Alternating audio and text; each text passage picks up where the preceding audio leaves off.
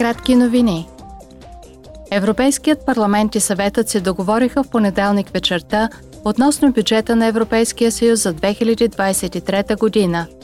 Споразумението е насочено към преодоляване на последиците от войната в Украина и по-ефективен процес на възстановяване от пандемията.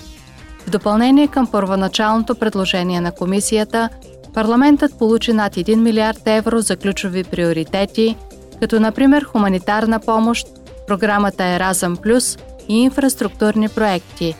Около 94% от бюджета на Европейския съюз е предназначен за граждани, региони, градове, земеделски стопани и предприятия. Евродепутатите от Комисията по промишленост, енергетика и изследвания подкрепиха тази седмица плана за стимулиране внедряването на възобновяеми енергийни източници. Предложението ще ускори процедурата за издаване на разрешения за нови електроцентрали от възобновяеми източници, като например слънчеви панели или вятърни генератори, или за адаптиране на съществуващите такива.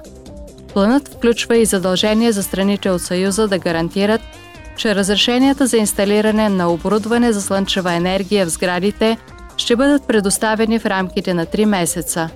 Текстът ще бъде гласуван в пленарната зала на следващото заседание на парламента. Парламентарните комисии по правата на жените и по граждански свободи ще проведат утре в Брюксел публично изслушване относно последиците от фактическата забрана на абортите в Полша. Евродепутатите ще разговарят с роднини на първата известна жертва на забраната и с представители на неправителствени организации, защитаващи сексуалното и репродуктивното здраве и права –